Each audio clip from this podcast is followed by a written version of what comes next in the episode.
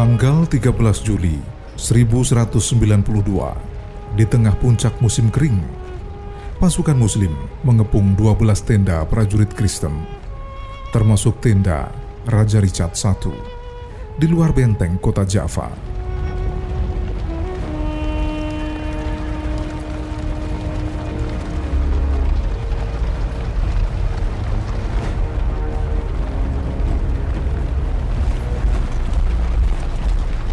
Richard yang saat itu sedang istirahat, terusik, lalu bangun dan bersiap untuk bertempur.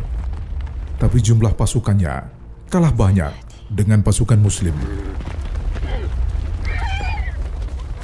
Tanpa peduli, Richard kemudian berjalan kaki, mengikuti pasukannya, menyongsong musuh. Solahuddin Al-Ayubi lalu meminta pada saudara laki-lakinya, Al-Malik Al-Adin, Bagaimana mungkin seorang raja berjalan kaki bersama prajuritnya? Pergilah, ambil dua kuda Arab ini dan berikan pada Raja Richard. Katakan padanya, aku yang mengirimkan untuknya. Seorang laki-laki sehebat dia tidak seharusnya berada di tempat ini dengan berjalan kaki.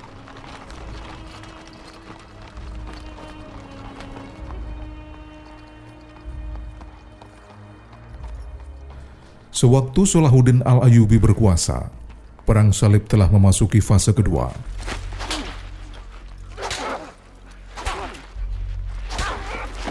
Meski tentara salib berhasil menguasai Yerusalem, namun gagal menaklukkan Damaskus dan Kairo.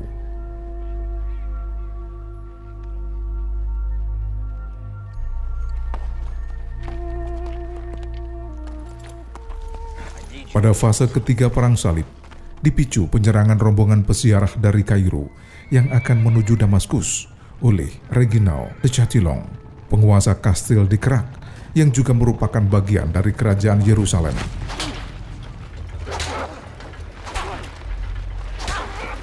Para pengawal khalifah dibantai dan anggota rombongan ditahan, termasuk saudara perempuan Salahuddin Al-Ayubi.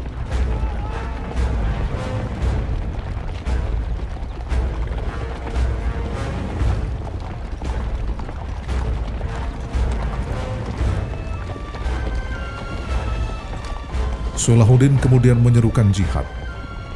Pasukan muslim mulai bergerak, menaklukkan satu persatu benteng-benteng pasukan Kristen.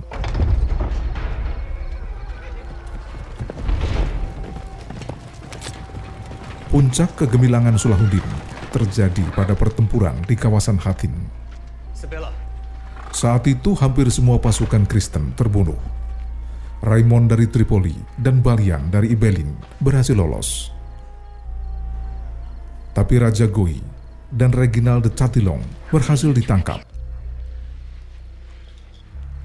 Pada semua tawanannya, Salahuddin Al-Ayubi selalu memberi dua pilihan. Menerima Islam dan dibebaskan, atau menolak tapi dieksekusi. Katilong yang menolak langsung dihukum mati. Namun pilihan itu tidak berlaku bagi Raja Goi Salahuddin memberi alasan sesama raja tidak boleh saling membunuh.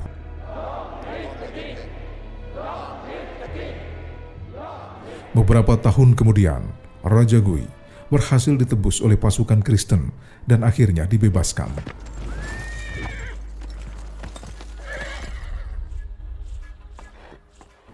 Dari Hatin, Salahuddin Al-Ayubi bergerak membebaskan beberapa kota, Acre, Beirut, Sidon, Jaffa, Kaisaria, Arsuf, hingga Askalon.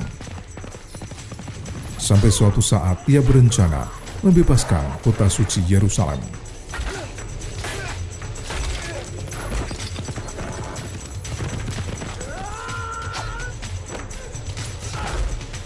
Pasukan Salahuddin Al-Ayubi mulai mengepung Yerusalem tanggal 26 September 1187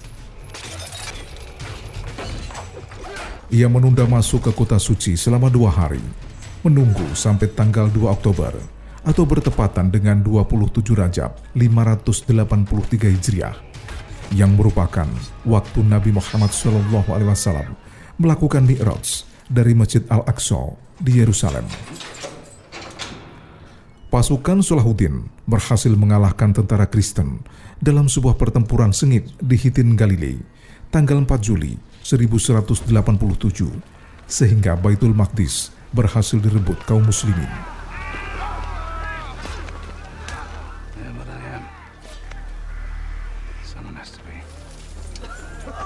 Di kota Yerusalem, Salahuddin Al-Ayubi menunjukkan sikap yang adil dan sangat bijaksana. Masjid Al-Aqsa dan Kubah Batu yang sempat dijadikan markas Ordo Templar dan gereja Kristen segera dibersihkan. Namun gereja makam suci tetap dibuka dan ia juga mempersilahkan umat Kristiani untuk melakukan ibadah dan aktivitas. Begitu juga kaum Yahudi tetap dipersilahkan beribadah dan melakukan aktivitas sewajarnya. Kebijakan itu sempat ditentang oleh para pendukung Salahuddin. Namun ia berkata, Muslim yang baik harus memuliakan tempat ibadah agama lain.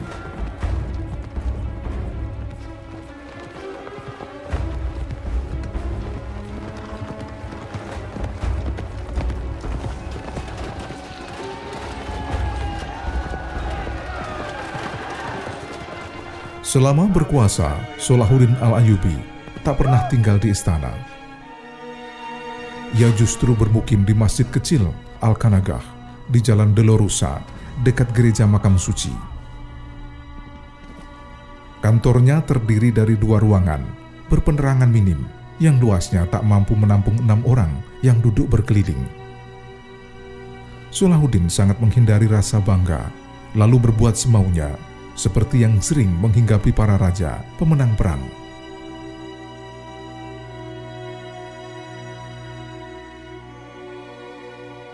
Setelah Salahuddin Al-Ayubi menguasai Yerusalem, kota suci tiga agama itu tak berpindah tangan dari penguasa muslim hingga abad ke-20. Tapi setelah Perang Dunia I, ketika wilayah Palestina dikuasai Inggris, akhirnya diserahkan pada kaum Yahudi untuk dibentuk negara Israel. Salahuddin juga berhasil mempertahankan Yerusalem dari serbuan prajurit Kristen pimpinan Raja Richard yang pernah mengepung Yerusalem dua kali, yaitu pada bulan Desember 1191 dan Juni 1192. Namun Salahuddin Al-Ayubi mampu membuat Richard frustasi dan akhirnya kembali ke Eropa tanpa pernah menyentuh tanah Yerusalem.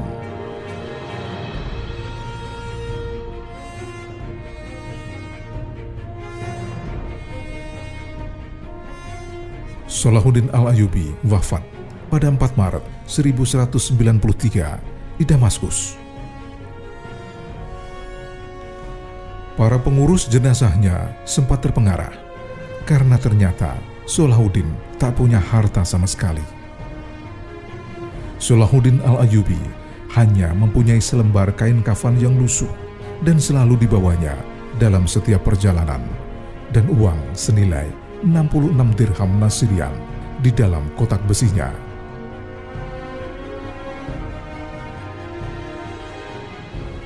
Untuk mengurus pemakaman Salahuddin Al-Ayubi, sang panglima alim itu, mereka bahkan harus berhutang kepada beberapa orang lebih dulu